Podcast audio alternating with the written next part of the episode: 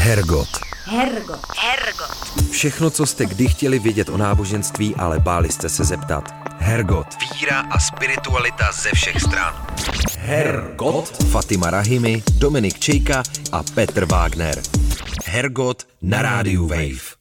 Příjemný nedělní podvečer vám všem, jsme rádi, že nás posloucháte a dneska se můžete těšit na další neotřelé téma v rámci Hergotu na rádiu Wave. Dílem vás provedou Klára Staňková. Dominik Čejka. a Petr Wagner. Tím zajímavým hostem je Martina Lukášková, astroložka, psychoterapeutka a spoluzakladatelka české společnosti Teilhard de Chardin. Kromě astrologických a terapeutických konzultací se věnuje také školení astrologů a pořádá astrologické výstavy. No a nás bude zajímat její přístup k astrologii a to, jak ji propojuje s psychoterapií, křesťanstvím a filozofií Chardena. Doufáme, že se o Chardinovi dozvíme trochu víc a snad taky probereme, proč založila spolek na šíření jeho díla.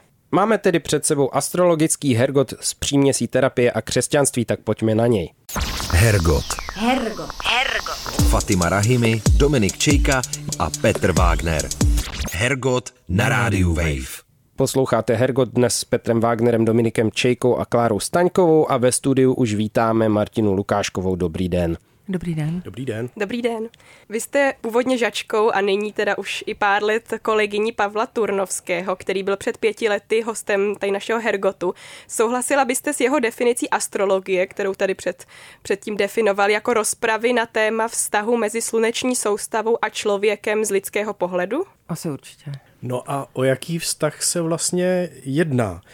Je to nějaký druh kauzality, příčiny a následku, tedy když je postavení hvězd v okamžiku narození člověka v určité konfiguraci, tak to má na člověka specifický účinek? No to je otázka podle toho, odkud se na to budeme dívat. Jako, mm, může to mít eh, specifický účinek ve smyslu vlivu, protože slunce jako fyzické těleso i luna mají fyzikální vliv. Jo, tedy ano, ale ta astrologie je spíš eh, v tom smyslu jako symbolická eh, technika nebo metoda nebo koncept lidského poznání, který vlastně skrze cyklický pohyb planet sleduje to, co se děje kolem člověka v přírodě i v něm samém, jako současná moderní astrologie.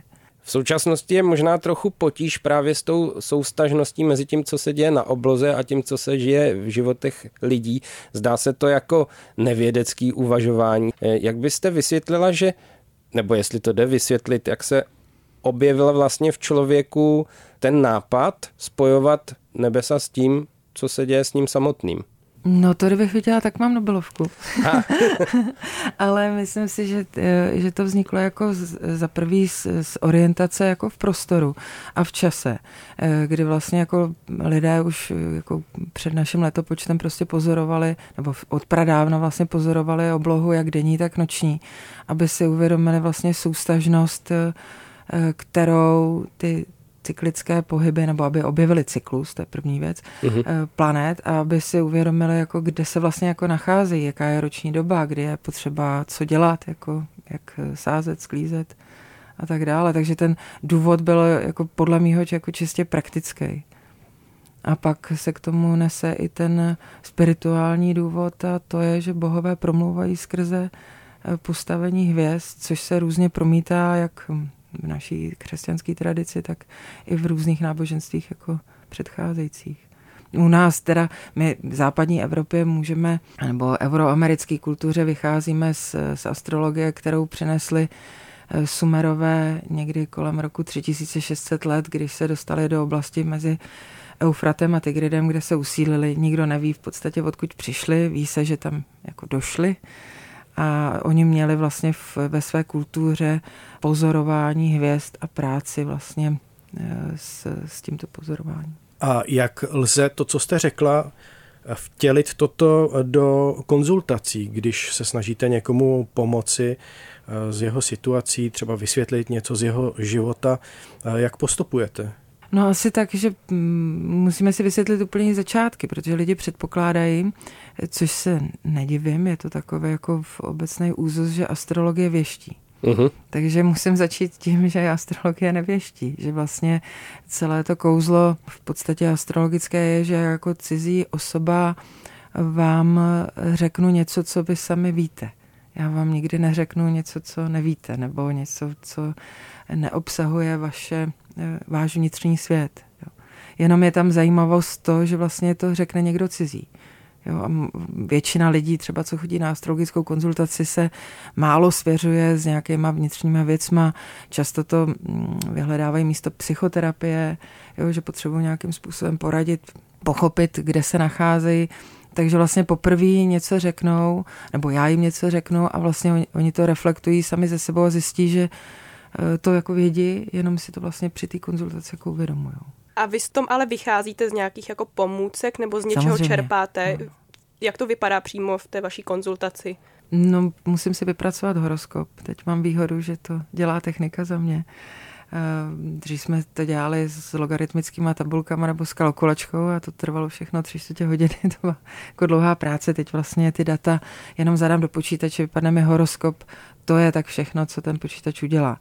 Další věc je, mm, že člověk musí mít nějaký nějaký vzdělání, vlastně astrologický, když bychom to vzali teda hermetický mm, vzdělání a pak vlastně já k tomu používám i psychoterapeutický vzdělání, protože si myslím, že ta astrologie je jako pomáhající profese, mohli bychom říct taková jako poradenská činnost. Já bych možná se ještě vrátil k tomu počátku, k té mm.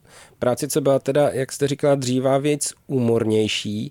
Eh, co vlastně ten počítač je schopen teda vyhodit a vypočítat sám teda eh, na základě toho data? Co z toho vyleze?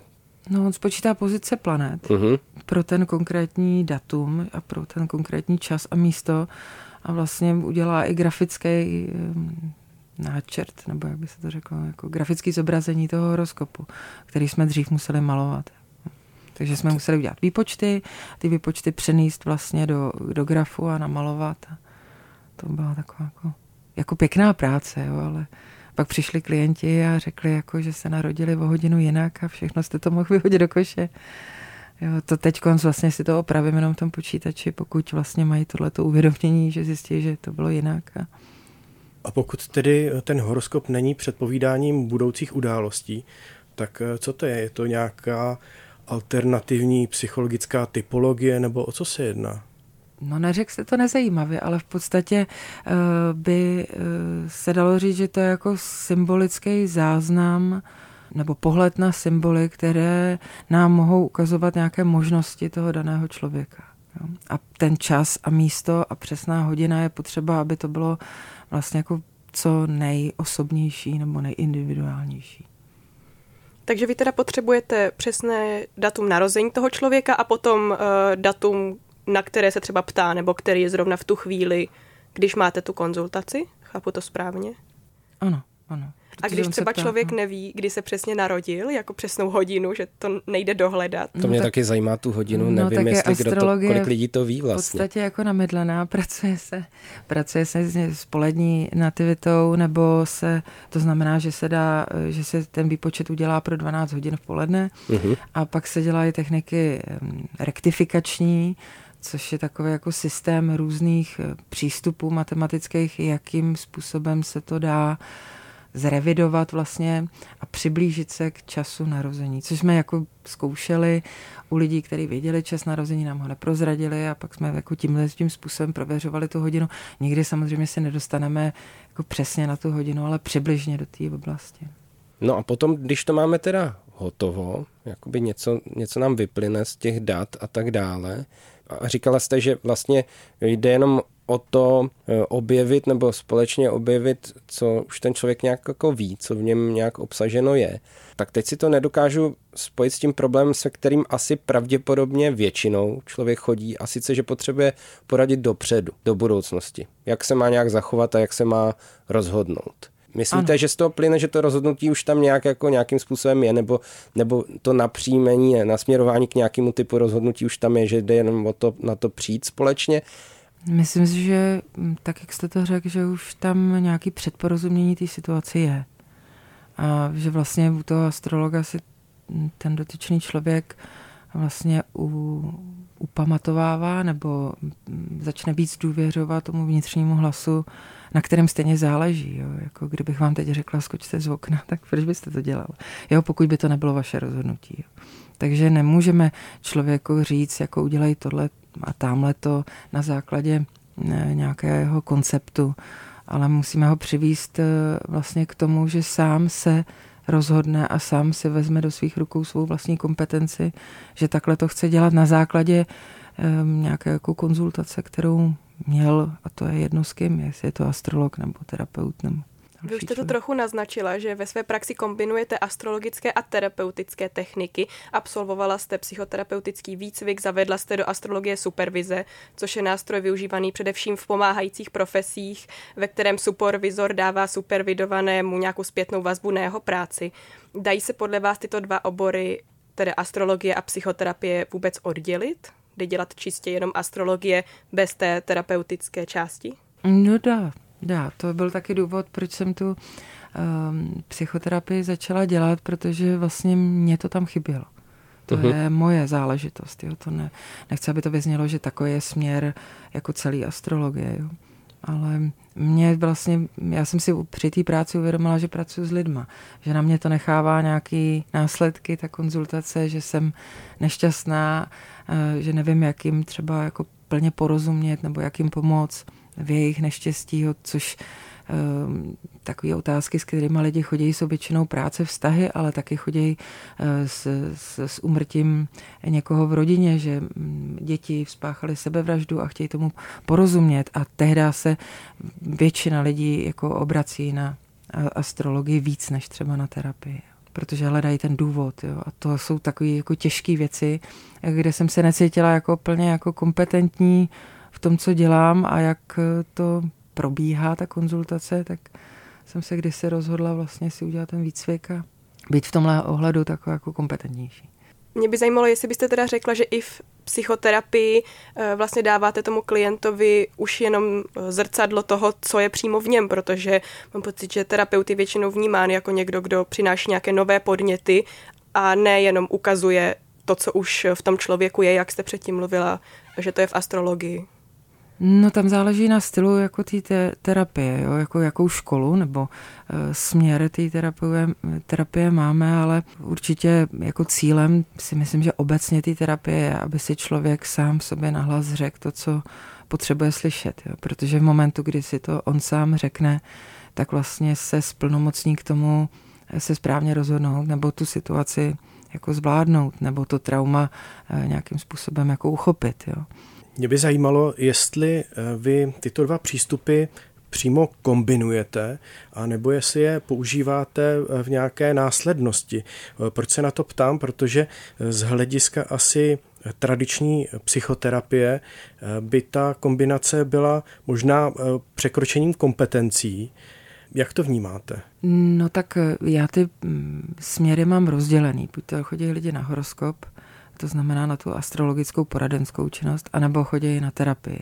Jo, když jsem jako terapeut a astrologii do toho netahám. A pokud se vlastně stane, to je asi to, na co se ptáte, eh, že v té astrologické práci se to pře, přenese do terapeutického procesu, tak vlastně je to uh, nejde to spojit, jo? jde to vlastně jako oddělit, že vlastně v tu chvíli dáváme prostor tomu té procesní práci třeba s tím klientem a nekoukám do horoskopu a neříkám žádný informace jako z toho horoskopu. A když mám pocit, že ta e, terapeutická práce nějak jako vázne, tak vlastně to předělím a vrátíme se třeba jako k té interpretaci toho horoskopu, abychom dostali do éteru nějaký jako další téma, s kterým můžeme později jako terapeuticky pracovat. Jo. Takže asi úplně skombinovat eh, nebo spojit eh, to nejde, ale jsou to jako části, které se prolínají nebo následují ve sledu za sebou. A máte to taky tak, že třeba v terapii se dostáváte na víc, jakoby, řekněme, na blízkou osobní rovinu, kdežto ta práce s horoskopem vám může přinést něco, co je vlastně neutrální, protože to už nějak jakoby je. Je to informace, která je v těch hvězdách a už do toho nezatahuji sebe jako osobu a není to zas až tak osobní. Dají se sdělovat takhle věci, které by bylo třeba skrze normální terapeutickou práci složitý vůbec třeba vysvětlit. Pomáhá vám to v tomhle směru? No určitě, protože se to vlastně dá uh, jako reprezentovat. To znamená, že já můžu vlastně vypravovat uh, o nějakých uh, jako figurách z toho horoskopu, kde budu mluvit o nějakém Marsu, nějakým Saturnovi, který spolu mají takový a takový vztah, na kterým můžu tomu klientovi vlastně ukázat, jak to pravděpodobně probíhá v jeho životě.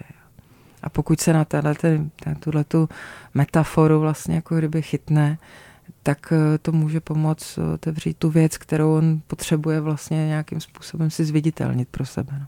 Hergot. Hergot. Hergot. Všechno, co jste kdy chtěli vědět o náboženství, ale báli jste se zeptat. Hergot. Hergot na rádiu Wave. Mě na vašem webu zaujalo, že používáte metodu astrodramatu. Je to něco jako dramaterapie, nebo jak si to máme představit? No tak určitě je to dramaterapie, ale no, ono to vychází jako z rodinných konstelací. A teraz je to už hodně let, kdy s tím přišla Eva Kreuzbruková, to je astroložka rakouská a naučila to mojí kolegyně, nebo ta u ní byla ve výcviku a naučila se to. A my jsme s tou kolegyní spolu měli takový plán, že to jako začneme, ale ona umřela na rakovinu ještě dřív, než jsme to stihli zrealizovat. A mě to tak nějak jako vrtalo v hlavě a bylo mi to líto, že to jako upadlo, protože to nebylo úplně můj takový jako vnitřní tah, eh, který by mě k tomu lákal. Ale postupem času jsem si řekla, tak jo, já to zkusím. A vlastně jsem si vybudovala takový jako svůj přístup eh, že to je práce s maskama, to je jako v první řadě, kde vlastně ti lidé se sejdou a nemusí znát o astrologii nic. Eh, to na jako podmínka a vlastně vytvoří si masku té planety a v té hrají. A vlastně díky tomu využívám toho principu, že když si člověk nasadí masku, tak eh, vlastně dokáže víc uvolnit eh, jako svoje emoce, svoje zábrany, i se víc otevřít jako tomu nevědomí nebo dát mu jako větší prostor, aby se vlastně stal nějakým nástrojem nebo se nechal obsednout, mohli říct, tou danou věcí a mě to vlastně v té práci jako ukazuje, nebo pomáhá to ukazovat ty stěžení problémy, které ty lidi mají. Protože při té hře se to vždycky tak nějak jako stočí k tomu, kdo je nejslabší a kdo to potřebuje, tu pomoc. Mě by zajímalo, jestli jsou lidé schopni se na ty symboly naladit, i když o nich nic neví, nikdy se třeba o astrologii nezajímali, nebo eh, jestli je to právě pro lidi, eh, kteří třeba mají něco načteno, zajímá je tady ta oblast. Jaká je vaše zkušenost? Moje zkušenost je, že se naladí, že vlastně nic nepotřebují vědět a naopak ti, kteří jsou poučení a vědí, tak vlastně pod tou maskou ztrácejí ty vědomosti. Jo.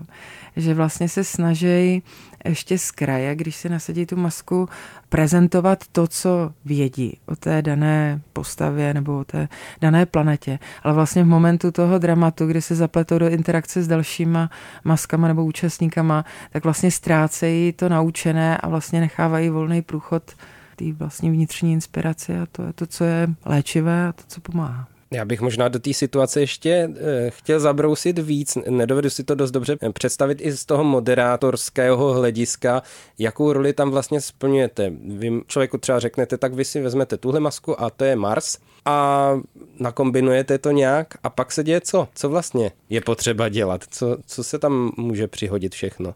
Aha, eh, tak oni jsou, já mám takových víc možností, tak buď to si ty lidi přímo zvolí, jakou planetu chtějí hrát. Uh-huh. Máme 10 planet, takže 10 lidí si vybere každý nějakou planetu. A to je to... ponechaný náhodě víceméně teda.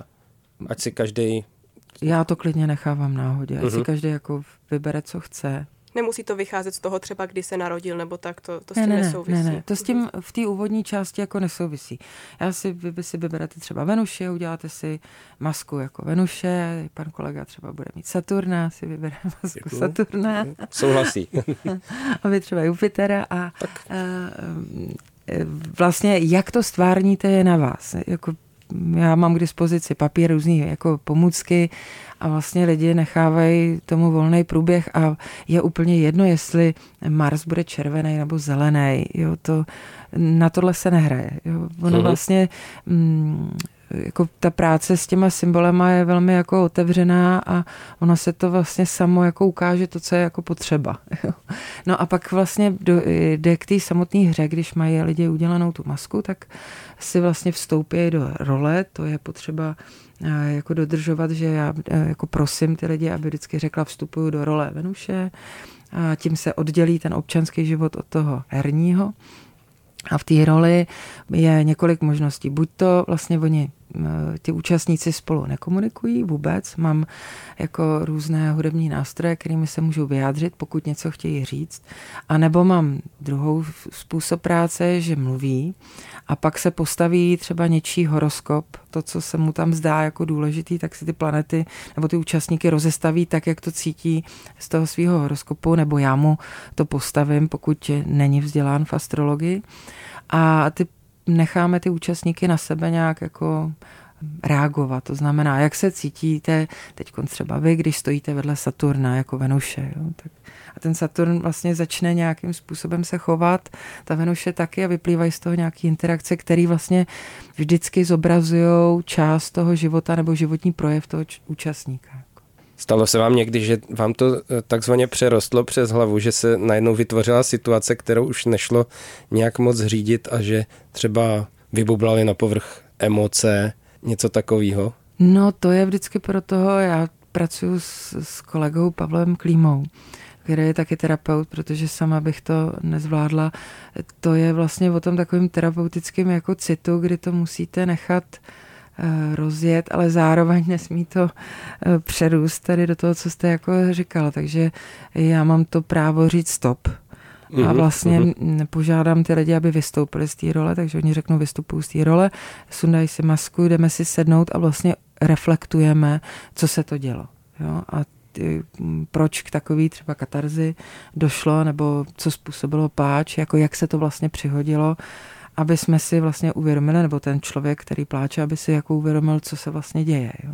Takže tam je takový už ten proces toho hojení, už vlastně třeba v téhle fázi jako přichází. A lze tento cit také používat eh, během online konzultací anebo konzultací po telefonu, které také poskytujete, a nebo je třeba eh, být danému člověku na blízku? No tak samozřejmě ten osobní eh, kontakt je nesmírně důležitý. Ale tak doba mě přiměla i ke, ke Skypeu a k různým dalším takovýmhle video hovorům z důvodu jako covidu a různých jako opatření. Eh, je to jako velmi namáhavý. Jo.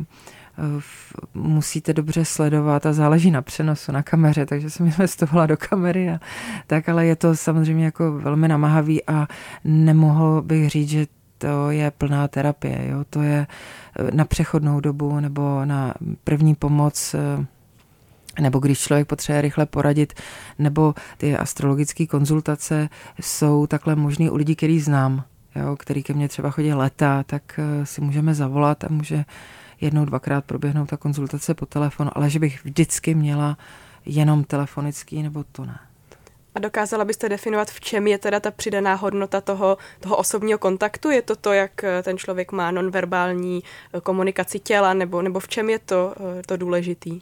No tak jistě určitě ta nonverbální komunikace, ale já se domnívám, že vzniká i takové jako pole mezi lidmi, kteří se sejdou a díky tomu vystupují do prostoru nějaké jako otázky nebo nějaký témata, jo, který, kdyby se sešli jiní lidé, tak nebo jiný dva třeba partneři eh, pro ten dialog, tak by nevystupovali. Jo.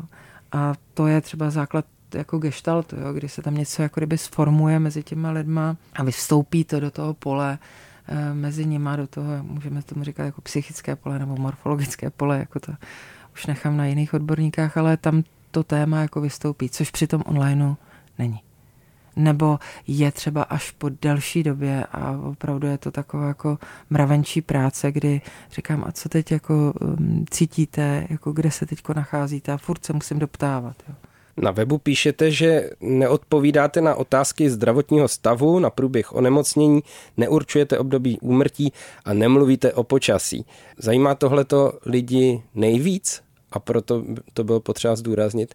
A když vyjmeme tyhle ty všechny témata, tak co potom jsou ty nejčastější? Bylo to zejména jako po revoluci, když byla ta představa, že astrolog eh, umí všechno.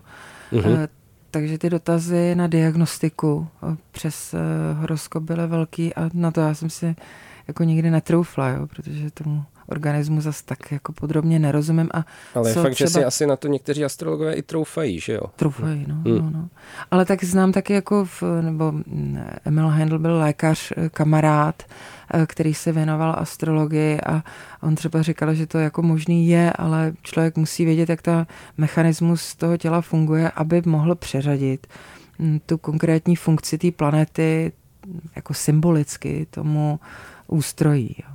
Mm-hmm ale to není plně diagnostická jako metoda, jo, takže to bych si asi jako netroufla. No. Tak tímhle tím se tomu vyhybám. Uh-huh, uh-huh. A co jsou teda potom, když se vyhnete tomu, tomuhle úskalí, co jsou nejčastější věci, co vám přijdou takzvaně na stůl? Nejčastější jsou vztahy. Tak eh, většina lidí se ptá, eh, nebo prochází nějakou vztahovou krizí, pak se ptají na pracovní záležitosti, že se potřebují rozhodnout, v jakým směrem se vydat. Většina takových 90% těch dotazů je vlastně na základě nějaký jako kritické situace, která se jim jeví, těmhle dotyčným lidem jako kritická. Mm, za svoji práci dlouholetou jsem měla jenom dvě paní, které se ptali, proč jsou tak šťastní a přišli na horoskop kvůli tomu, že se ptali, jestli by jim mohl astrolog potvrdit, že opravdu jsou tak šťastní, nebo jestli to není nějaká jejich iluze. A uh-huh, to byla teda velmi příjemná práce. No a vy jste jim to potvrdila teda? No měli pěkný období, jako ano, jako, jo, jako, Jo, to bylo ono by bylo asi svízelný říct, ne, to s vámi jenom zdá, ve skutečnosti tady vidím, že šťastný nejste. ne, ne, ne. Mě ještě to zaujalo s tím obdobím úmrtí. Je to tak, že to nedokážete vůbec eh, odhadnout, nebo byste vlastně dokázala jenom, je to proti nějakým vašim etickým zásadám říkat lidem, kdy umřou? Já si myslím, já jsem se tím dost zaobírala, protože mi to už je jako dlouho, co mi umřel tatínek a ta kamarádka, prostě jsem těch umrtí kolem sebe měla dost, takže mi to i třeba z toho astrologického pohledu zajímalo, jestli se to, jestli to lze. A v podstatě to nelze. Jako dá se najít eh, třeba u vážně nemocných lidí jako mm, obtížnější období, který pro ten organismus bude jako náročný. A tam se dá předpokládat, že by to třeba mohlo jako špatně dopadnout, ale nevím, neumím to. A můj názor je, jako co se tou smrtí jako zaobírám, protože mě to dost zajímá, tohleto téma, že vlastně tak, jak přicházíme na ten svět, taky jako odcházíme v určitý jako sklizni. Jo? Já tomu v úvozovkách říkám sklizeň, jo? že vlastně mm, jako ti lidé odcházejí v takovém jako proudu, že to není jako individuální smrt, jak si to jako myslíme, že teď jako je to v našem jako osudu v uvozovkách, jako že umřeme, ale že jdeme vlastně s více lidma, jako přicházíme s více lidma. A to je taková moje čistě subjektivní jako hypotéza. Vy také říkáte, že chcete astrologii vymanit z rukou bulváru, pseudovědy nebo z odsudku křesťanských kněží. Jak to děláte a jak se vám to daří? No, je to taková jako těžká práce. Jako dělám to tak, eh, že se snažím dělat jako osvětu, takže jsem udělala kdysi jako první astrologickou výstavu, na který jsem se snažila ukázat, co to je to řemeslo astrologické, co to jsou vlastně symboly, jak eh, se s nima pracuje. Ta byla jako putovní. Eh, to byla jedna část. Druhá část je, že se snažím mm, nějaké články a publikační činnost a Další věc je, že se vzdělávám a snažím se dostat tu astrologii na tu úroveň té pomáhající profese. No. A na té bulvární verzi astrologie vám vadí co nejvíc? Asi to zjednodušování, jo, v tom smyslu, že rak je citlivý, kozoroch je chladný a jediný, kdo souloží v horoskopu je štír. tak to, to je zjednodušování, jo, vlastně to je má to někdy jako svůj smysl, pokud chceme jako věc eh, vlastně na ní upoutat nebo spopularizovat, eh, ale pokud se vlastně v tomto kontextu začneme jako eh, víc o astrologii takhle jako bavit, tak to vlastně jako rozmělňujeme. Jo? A s tu určitou, tu určitý tajemství nebo tu interpretační jako práci schazujeme. A co k tomu konfliktu s křesťanskými duchovními? Máte nějaké zkušenosti jako otevřených rozepří nebo nějakého konfliktu? Co vlastně tak nejvíc duchovním vadí na vaší práci? No myslím si, že to je víceméně jako neznalost eh, té astrologie jako takové jako oboru a vede to jako k určitým jako odsudkům. Jo. Podobně jako hm, Sisyfovci to odsuzují, eh, aniž by vlastně to řemeslo dopodrobna znali, eh, tak to podobně takhle jako odsuzují někteří jako křesťané nebo křesťanský představitelé. Mm, a je to, pro mě je to známka toho jako určitý zůstávání, v, tomu říká, v předsudcích. A o jaké předsudky třeba jde? Předpokládám, že asi ze strany těch duchovních to bude asi specifický druh předsudků, dejme tomu. No jde o ty předsudky, že vlastně jako je to něco, co je spojený s magií, uh-huh. nebo co je spojený vlastně s temnými silami, s věštěním. A to je vlastně jako v Bibli zapovězeno a na základě toho vlastně přicházejí ty odsudky. Ale už se nikdo neptá, jestli to děláte nebo neděláte. Stačí ta nálepka, jsem astrolog, takže rovná se, pracuju s magií, pracuju s tímhle s tím. A vy byste řekla, že to se spíš týká té bulvarizované astrologie, anebo že za to může ten bulvární obraz, spíš než že by se to týkalo astrologie jako takové? O, tak jako půl na půl, jo, protože e, ten bulvární obraz něco dělá, další je, jsou jednotliví představitelé i astrologie, kteří e, vlastně nedělají třeba jenom astrologii, ale věnují se i dalším jako technikám, které můžou být sporný nebo mohou třeba v, v rámci jako křesťanství vést jako k nějakým jako otázkám jako dalším, takže si to děláme i částečně jako sami, nebo někteří kolegové jako sami. Ale druhá věc je ta neznalost a ten jako jednoznačný odsudek, že to je proti Bohu. Hergot. Hergot. Hergot. Fatima Rahimi, Dominik Čejka a Petr Wagner. Hergot na rádiu Wave. Teď jste mluvila o té kritice ze strany křesťanských kněží, zmínila jste také kritiku sisyfovců. Je nějaký druh eh, kritické zpětné vazby, který je pro vás hodnotný? To jako určitě, ale nevím, No, třeba co se týče hnutí Sisyfos, nebo skupiny kolem Sisyfos, tak tam třeba oprávněný eh, výtky jako můžou být v tom smyslu, že musíme, eh, nebo je bereme v úvahu v tom smyslu, že musíme víc prezentovat tu astrologii tak, aby byla srozumitelnější, aby se opravdu oddělila od toho nějakého věštění, protože kdybychom uměli předpovídat, tak jsme si v první řadě předpověděli čísla ve sportce a, mm. a jsme šťastní, že jo.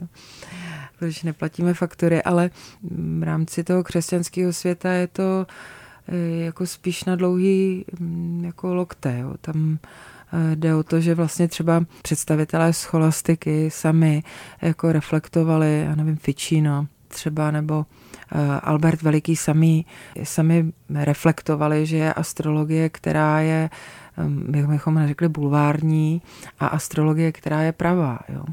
Ta vlastně jako bulvární byla vždycky jako odsuzovaná. Jo. To, eh, tam si myslím, že tu zpětnou vazbu vnímáme jak v těch autorech, který, z kterých astrologicky jako čerpáme, tak i třeba v těch nejenom filozofických, ale i křesťanských myslitelích, který upozorňují na některá úskalí. Kepler sám jako byl s určitou formou astrologického třeba projevu taky nakonec spokojený.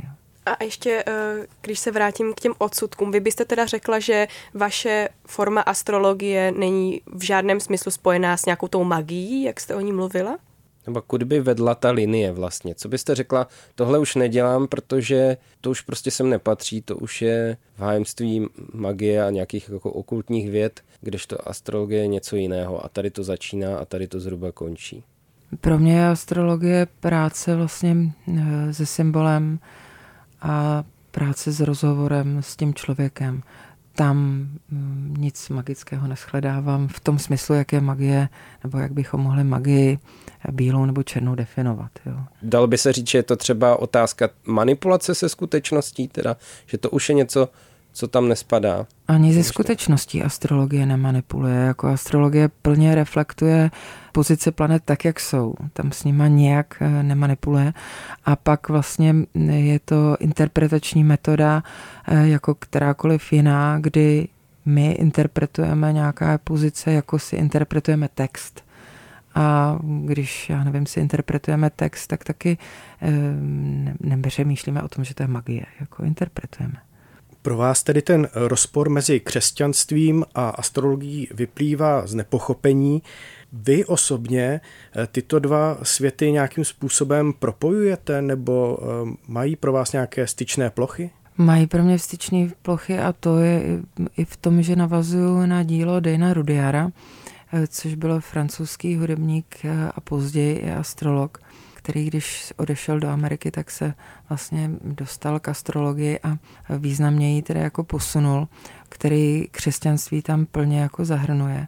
A jak jsem pozdějším studiem jako zjistila, vlastně názvuje na filozofii Teilharda de Chardin, který vlastně jako směřuje v tom, nebo v tom vývoji lidstva jako ke Kristu. Takže vlastně mě to tam jako začalo jako korespondovat a ten směr, který já, humanistická transpersonální astrologie, který zastávám, vlastně je tím jaksi prolnut. A řekla byste, že eh, teda astrologie má nějak blíž ke křesťanství než k jiným náboženstvím, protože když jsme tady měli Pavla Turnovského, tak on vlastně říkal, že astrologie je v nějakém podloží vlastně všech náboženství. Tak vnímáte nějakou speciální vazbu na to křesťanství? Nevnímám. Myslím si, že v tomhle smyslu měl Pavel jako plně pravdu, že v podloží všech náboženství a právě proto, jako vlastně, proč by neměla být i v, v křesťanství, jo? nebo proč by mělo křesťanství se vůči astrologii jako vydělovat. Jo?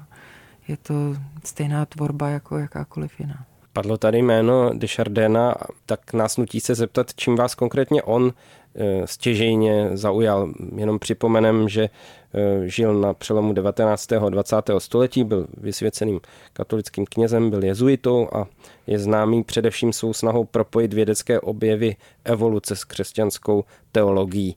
Co bylo pro vás zásadní? No zásadní bylo pro mě vlastně to setkání nejdřív teda s tím filozofem Dejnem Rudiárem, který uh-huh. na něj odkazuje. A vlastně pak, když jsem se dostala jako k Tešardenovi, tak mě vlastně jako překvapilo, že někdo vlastně jako pracuje e, se vztahama, ze sítí vztahu. Jako, přičemž teda pro mě astrologie je vlastně jako reflexe jako sítě, sítě vztahů, který mezi sebou mají nebeský tělesa, stejně jako bychom měli mít síť vztahů sami v sobě a i mezi sebou jako lidé. A čím vlastně složitější a um, specifičnější a větší ta síť je, tím vlastně jako, um, jako víc eh, se ten člověk stává lidským nebo ne zvířecím a to je taková jako moje verze jako toho, čím mě ten Tešarden ovlivnil. A pak mě vlastně ovlivnilo jako hluboký přátelství Františkou Jerousovou, která eh, se specializuje na Tešardena a ta by vám o tom řekla jistě mnohem lepšího něco. S Františkou Jirousovou jste dokonce založili spolek na podporu šíření Šardenova díla. Co konkrétně šíříte, co je podle vás nejdůležitější na jeho díle? No, ten spolek je důležitý proto, že vlastně tady není vůbec v češtině eh, jako kompletní dílo Tešardenova, nebo to, co tady bylo, jsou vlastně nějaké jako dvě knihy a eh, pak referáty a takové jako ukázky různých překladů. Takže Františka si dala za cíl vlastně celé to dílo eh, zrevidovat, eh, dát dohromady, přeložit a postupně vlastně vydat, aby bylo k dispozici vlastně čtenářům a sami si mohli zvolit eh, nebo rozhodnout, jakým způsobem se k tomu dílu postaví. Takže to je ten hlavní cíl. Jo. A vaše práce v tom spolku je tedy jaká? Moje práce je taková maličká. Já tak jako podporuji Františku a vlastně jsem jí víceméně jako to je asi jediná moje zásluha, jako dokopala, aby už to rozjela. Eh, takže jsem jí podpořila vlastně eh, horoskopem, že jsem říkala, teď musíš. a pak jako přátelsky nějaký grafický eh, věci jsem dělala a víceméně takhle pomáhám. Hlavní práce je jít, samozřejmě. Na závěr mě napadá taková trošku možná odlehčená otázka, kde vystavit horoskop i pořadu náboženskému, třeba jako Hergotu, který už tady funguje víc jak 10 let. Dá se něco z něj usoudit? Dá, tak pokud byste věděli, kdy prvně došlo jako ke spuštění veřejnému. V jakou hodinu? Jakou, hmm. v jakou hodinu. To by se, to dalo dohledat, no. Datum, Den, hodinu, datum. Eh, to. Tak to vlastně může být takový jako symbolický obrázek toho pořadu. Pak se taky dá udělat uh, váš horoskop, nebo horoskop toho, kdo to založil vlastně vždycky. Hmm, to je, Petr, jako, to je pravda. Je někdo, kdo, kdo je zakladatel, anebo jako celého toho týmu, jo? tak tam je jako víc možností, jak k tomu přistoupit. A jak se dělá takový týmový horoskop? všechny se spojí dohromady. A pak se to zprůměruje. Ano, přesně tak. Pojďme si tedy horoskop toho našeho Hergotu zkusit určit nebo nějak něco k tomu říct, když víme tedy, že jsme první díl vysílali v neděli 8. dubna na neděli vzkříšení v roce 2012 a od 6 večer, tak co by z toho mohlo vyplývat? No tady z toho vyplývá, tak jako když jsem si to udělala, ten horoskop, eh, že slunce bylo tehdy jako v Beranu v sedmém domě, což symbolizuje vlastně takový jako pořad, eh, který by měl vzniknout jako spontánně a v podstatě i průkopnicky. Ale ten Beran nemá vlastně žádnou jako jasnou jako idei, ideu, jo? takže mně to přijde jako, že se to spíš jako, jako, jako odvíjí od toho, co ty aktéry nebo ty, co vedou ten pořád vlastně jako inspiruje. Takovým způsobem to směřují. Takže průkopnický, ale, ale eh, bezkoncepční. no jasně, no, protože tam nejde u toho Berana to nemůžeme chtít, jo. Tam jde o to, aby vlastně něco jako prosadil, prorazil. To znamená, jako třeba, kdyby ten pořad otvíral jako témata ve společnosti. Jo, jako to třeba chce jako Václav Moravec, jako vždycky to tak jako uvádí, ale uh-huh, spíš by to měl teda dělat ten Hergot, jo. uh-huh. No zatím se nám to líbí, tak co ještě další, další z toho plyne? Pak z toho tady jako vyplývá, že vlastně Mars, eh, který je symbol mobilizace energie nebo toho, za čím se jde, je ve 12. domě retrográdní v paně. A to vlastně jako symbolizuje věci, které jsou jako v ústraní stranou společnosti, takže by se to, ten pořád vlastně měl zaobírat i tématy a vlastně nějakými jako i ideovými věcmi eh, záležitostí, které jsou společností daný stranou, jo, což je eh, já to třeba v, v současnosti vidím i jako v tom tématu smrti, který jsme se dotkli jako uh, v, já nevím, v menšinách, jako v, v drogově závislých nebo v takových jako tématech, které ta společnost vlastně nechce mít jako na Václaváku, když bychom to jako podobenství dali, ale odsune někam jako dál. Jo. Pak mně přijde, že by to mělo mít eh, vlastně jako, nebo že to má asi nějaký jako pevný jádro, máte Pluto eh, ve čtvrtém domě blízkosti jíma celý a dobře aspektovaný, takový jako pevný jádro v těch osobnostech a v nějakých jejich jako zkušenostech, jo? že by to mělo odrážet vlastně nějaký jako osobní eh, setkání s těma věcma mimo společnost, který vlastně jsou pevně zakotvený v těch osobnostech, který to drží, ten pořád. Jupiter máte v bíku, takže asi jako to je, eh, ten je spojený s expanzí a bík je spojený s hodinností. Tím by se mohl asi vysvětlit, že um, se to furt drží a um, má to vlastně jako stále co nabídnout, protože ty témata, které jsou daný stranou jsou, já bych řekla, čím dál tím hojnější, jako, jo, než že by jich ubývalo. Jo. Tak děkujeme. A není tam něco škaredýho, co nám nechcete říct? No škaredýho ne, no to jako pokud teďkon vlastně vydržíte, teďkon vlastně je transit Neptuna přes Merkura, který je spojený s tou eh, komunikací. Merkur je symbol vnitřní vnější komunikace, takže i toho moderátorského projevu. A Neptun je spojený s rozpuštěním se změnou vlastně eh, jako idei. Takže pokud teď vydržíte ještě rok, tak eh, si myslím, že to bude dál pokračovat. Tak my moc děkujeme a děkujeme taky, že jste přišla do Hergotu. Přejeme všechno dobrý. Naschledanou. Naschledanou. Děkujeme. Hergot. Hergot. Hergot. Všechno, co jste kdy chtěli vědět o náboženství, ale báli jste se zeptat. Hergot. Hergot na rádiu Wave. To byla Martina Lukášková, astroložka a psychoterapeutka pro Hergot Rádia Wave a byl to teda jeden z těch zajímavých dílů. A jak jste si všimli, pustili jsme se i do něčeho, do čeho jsme se zatím teda nepustili nikdy zatím. Mně se líbí, že se nebojíme jít z vlastní kůží na trh a čelili jsme tomu, myslím, statečně tomu našemu horoskopu. No a mně se líbila ta definice nás, co by expandujících průkopníků v ústraní. To, to bylo krásný. Hmm, já bych to neřekl sám líp. No každopádně, pokud se vám tento pořad líbil, poslouchejte nás i příští týden ve stejnou hodinu v 6 hodin večer v neděli na rádiu Wave. Do té doby se mějte krásně. Ahoj! Ahoj! Ahoj! Boží keci a příjemná astrální setkání. Hergot. Poslouchejte podcast pořadu Hergot kdykoliv a kdekoliv. Více na wave.cz lomeno podcasty.